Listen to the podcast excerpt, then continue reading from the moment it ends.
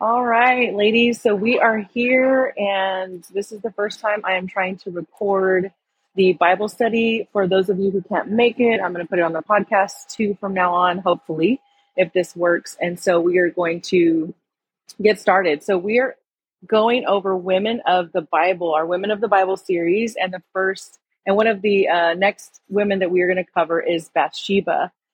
Um, and so I know not a lot of people may know the story of Bathsheba. I mean, she kind of has a small part in the Bible, but then she becomes someone very great. And so God uses her mightily. So we're going to go to Second Samuel, the book of Second Samuel, chapter 11.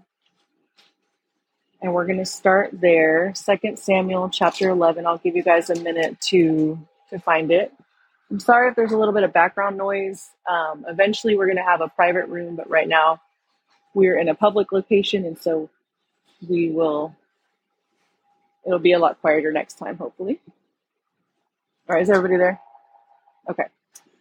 Okay, so let me give you a little backstory on David. So David um, was basically a shepherd boy, right? And um, I believe it was the prophet Samuel or Elijah? Do you know Samuel or Elijah that came to anoint him? I think it was Samuel. So forgive me if um can't remember. But Samuel comes and he has like all these brothers and he's like, I want to anoint one of your sons as king. He tells the dad, right? And he's basically like, um, he, so he presents all his sons and he's like, nope, not this one. Nope, it's not this one. And all the tall, dark, handsome, you know, stately kind of men, he basically passes all of them up and he goes, do you have any other sons? And he says, Oh, yeah, actually, there's one in the field. You know, he's the shepherd boy, right? Like the lowly shepherd boy of the family. And so if you're a black sheep of the family, you might feel like God can't use you, but that's definitely not true. So basically, uh, Samuel goes and anoints David as king. But it is 15 years between the time that David is anointed as king and the time that he becomes king or anointed to appointed, right? 15 years in between that. So imagine somebody telling you this great thing is going to happen for you, and then you got to wait 15 years for it, right? And if you're in a waiting season, I totally understand that because I can, we can all relate having to wait a long time for some of God's promises. So anyway, David becomes king. He's a great warrior. He defeats Saul. Um, you know, he is people cheer his name. They're like, David killed, you know, Saul killed tens of thousands, David killed hundreds of thousands.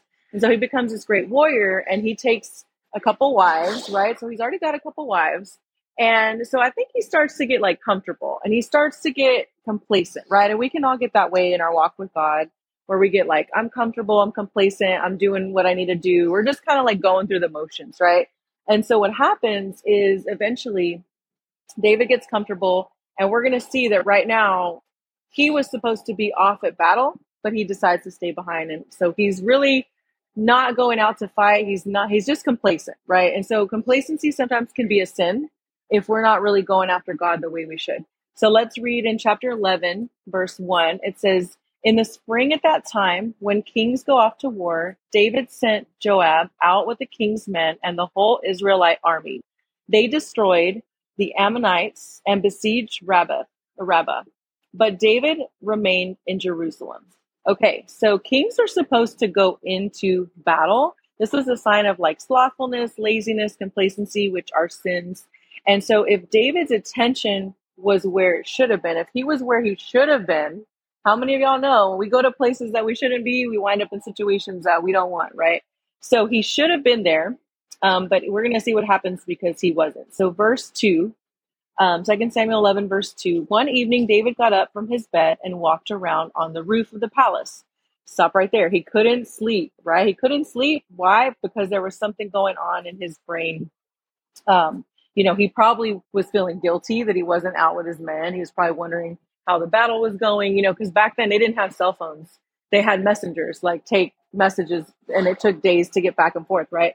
So he's probably, you know, can't sleep, right? And so he wakes up and from the roof, he sees a beautiful woman bathing.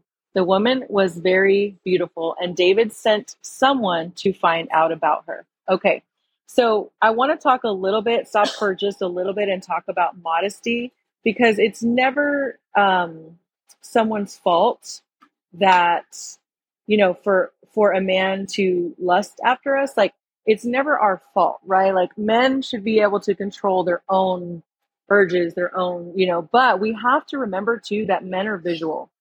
We're, we're not as visual as women, right? Like we're more like words, right? Like you tell us things, right? Or that's why we love romance novels and we love, you know, things like that. But men are more geared towards a lot of times pornography or like seeing, you know, images on social media, things like that. So men are visual. And so here she is and she's bathing and she's kind of bathing out in the open, right? And so back then they did have bathhouses, but a lot of times they were covered. So we kind of wonder why is she out here like bathing in the open? Okay. Um, so she was not being very modest, right? By not covering herself, even if it's at night, she knew that people from the rooftops maybe might be able to see her. And so I want to cover a couple verses on modesty. Um, 1 Timothy 2 9 through 10 says, I also want the women to dress modestly, with decency and propriety, adorning themselves not with elaborate hairstyles, gold or pearls, or expensive clothes, but with good deeds appropriate for women who profess to worship God. Another verse in Peter, 1 Peter 3 3 through 4 says, It is not with fancy hair, gold jewelry, or fine clothes that should make you beautiful. No, your beauty should come from inside you, the beauty of a gentle and quiet spirit. This beauty will never disappear and it is worth very much to God. So God's not saying, you know, we can't dress up or we can't, He's not like ordering us not to do that because you know, when Esther was going through her royal treatments, like she was being beautified, all these things, you know, he used to dress the priests in like ornate robes and things like that. So again, God, and then he talks about the Proverbs 31 woman that she was clothed in fine linen and scarlet, right? And so God's not against that. He's just saying that our focus should be more of our heart and who we are and our character, not so much our appearance, right? And I don't know if y'all are guilty of this, but I'm guilty of focusing more sometimes on my appearance or obsessing about I need to go to the gym or you know I need to dye my hair, I need to get my nails done, I need to do all these things, right? But I'm like I need to we need to switch that and focus more on the Lord and like our inner character, right? So she was being a little immodest, right? Bathing out in the open. And so David sends messengers to get her, verse 4. She came to him and he slept with her. And so she basically just kind of, okay, I'm going to go. You know, she didn't decline. She didn't give. She didn't really put up a fight. This is what the scholars believe that you know she wasn't assaulted or anything. She just she didn't decline, right? So obviously there was something in her that was like, oh, the king's calling me. Okay, I'm gonna go. You know, temptation. Okay, so basically we find that Bathsheba, you know, was willing. She comes along and she actually um, sleeps with him you know, and I, I just want to get into something really quickly, um, you know, that that we've all struggled with at one time or another, and that is sexual sin. The Bible says that sex was created within the confines of marriage to strengthen a, a bond of a husband and wife and when we have sex outside of marriage, we create soul ties. Soul ties that are these bonds and attachments that were meant to be created for husband and wife in marriage. But when we have sex outside of marriage, that bond and that tie is created artificially, right? Um, but then we have all these ties and all these emotions and all these things that are bonding us to someone that we're not supposed to be bonded with. And then it also creates that soul tie, which can wreak havoc on a marriage. So, they fall into sexual sin. They're both compliant. And then what happens? The month, it says in verse, uh, we're in Second Samuel chapter 11, verse 4. It says, David sent messengers to messengers to get her and uh, slept with her. Now she was purifying herself from her monthly uncleanness. Then she went back home. Verse 5 says, The woman conceived and sent word to David, saying, I am pregnant. You guys, there is never a sin that does not have a consequence. And there is a a really good quote in the um, movie. I believe it is um, the movie um, The Shack, and when he's talking to God and, and he says, Oh, you just love punishing people, don't you? You know, in their sin or whatever. And he says, I don't punish anybody. He says, Sin is its own consequence. And that is so true, you guys. Sin has consequences. That's why the Lord tries to protect us so much from sinning because he knows there are consequences, right? So basically they fall into sin she becomes pregnant and so now he's freaking out. So he sends word to joab the king um, the commander and says send me uriah which is bathsheba's husband. And joab sent him to david. And so he goes on to i'm just going to summarize and paraphrase. He basically goes and tells him you need to go home. You've done such a good job at battle. Go be with your wife you know all these things trying to cover up his sin right?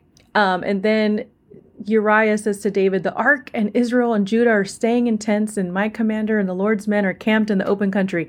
How can I go to my house and eat and drink and make love to my wife? As surely as I live, I will not do such a thing. Uriah was so loyal to his country that he was like, No, I'd rather stay out here with my men.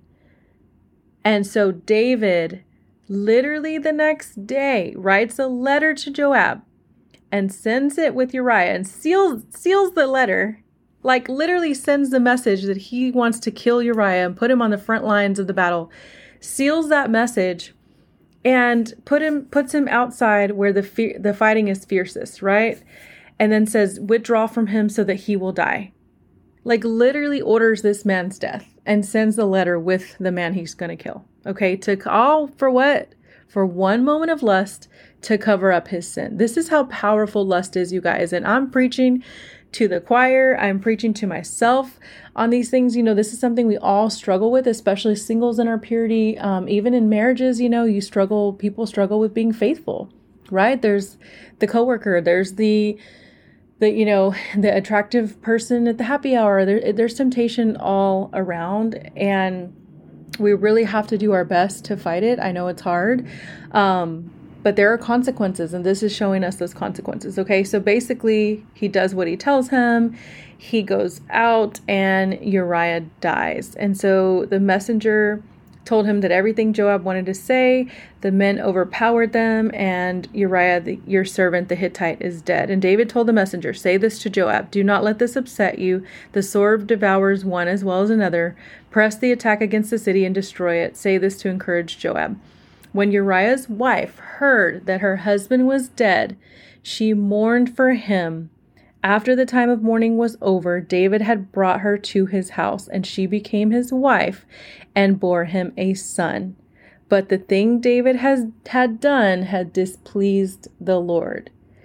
You guys, in our relationship with the Lord, there comes a time when it's not so much about rules anymore. When you really get into a, a, strong relationship with the lord when you when you pray to him daily when you worship when you read his word when you get to know the character of god you come to this place knowing that it is not about the rule book and following the rules. It is about i don't want to displease the lord. I don't want to hurt god it's like a parent, you know, when the parent comes to you and you're, you know, you think they're going to punish you, whatever, and all they say to you is, you know what, I'm just really disappointed in you that you did this. That can hurt so much more than even the punishment, right? And we don't want to hurt the heart of God because God is loving and He's kind and He's patient and He's so much more loyal than we are, right? We are so unloyal at times and we have so many idols in our lives and people that become idols or things or circumstances or places or whatever. Right. And so, but it just, it grieves my heart when he, he says, but the thing that David had done displeased the Lord. And so next time, we're going to see the redemption of all this. We're going to receive, we're going to see the redemption of what happens and how God works all things for our good and his glory. Um, but just a couple of things, you know, I wanted to just recap on um, is, you know, first of all, the modesty that it takes two to tango, right? It's two parties being dishonest here, it's two parties dealing with things. Um, and so, you know, I really do um, want to stress that and, and also and also just, you know, thinking about the consequences of our actions, right? Really giving thought to do I really want to continue in this sin? And sometimes it is the hardest thing to break because you might be so attached to the thing, to the sin, to the circumstance, to the person that God is telling you to give up, but we have to do it. We have to do it no matter how much it hurts because why? God is worth it. And we love him. And if we love him, we need to truly show God who we are and how much we love him and how much we're willing to sacrifice for him. He sacrificed his only son on the cross for us. How much more should we sacrifice this piddly little thing that is, you know, our sin or, or whatever it is, right? That is keeping us from the Lord. Um, so basically, I wanted to to finish up by also telling you guys about this series. So, I teach a Bible study in Arlington, Fort Worth every other Wednesday. If you are interested in that, you can go check out my social media um, on Instagram. I'm at a life overflowing, and you can message me on there if you want more details about the women's Bible study. It's again, it's every other Wednesday, um, and we are doing a series called Women of the Bible. And so I've already done several Women of the Bible, but I'm just now coming back to start re-recording those series. So we're gonna kind of go out of order and there's no order in particular anyway, but we're just going to talk a lot about the women of the Bible and um, just go through their their stories and um, and their lives, and you know because really this is a women's Bible study, and um, you know i want to encourage women. I want to inspire women. Um, i really want to impact women for the kingdom. And you know but we do talk about i do talk about men in this Bible study, I do, um, you know, we, we cover like Bathsheba, but we're also talking about David and his, you know, what he was doing. So there are men, and like last time we talked about Sarah, I'm going to re- be recording that soon, but I am going to be covering um, men as well. So there, so if you are a man listening to this, there are a lot of lessons in here that you can learn as well, just about the character of God and things like that. But it is specifically geared towards the stories of the women of the Bible. They are interchangeable. We can all learn from them. And so, that being said, I will leave you with that and stay tuned for part two of the Bathsheba, the story of Bathsheba, and how God um, and how this story unfolds, how it turns out, the consequences. Y'all, this is better than telenovelas. Okay, you don't need to watch. Um, you don't need to watch Netflix series. You just read the Bible. It's the best um, soap opera you could ever find. So we're going to find out all of that next time. And I hope you uh, share this with someone. I hope it touches you and encourages you and convicts you because I know it does me. Um, and just pray for us, pray for the Bible study, pray for the podcast, pray that it touches the women it needs to touch and that we change lives for the kingdom of God and the glory of God. So have a blessed uh, evening, and we will see you soon.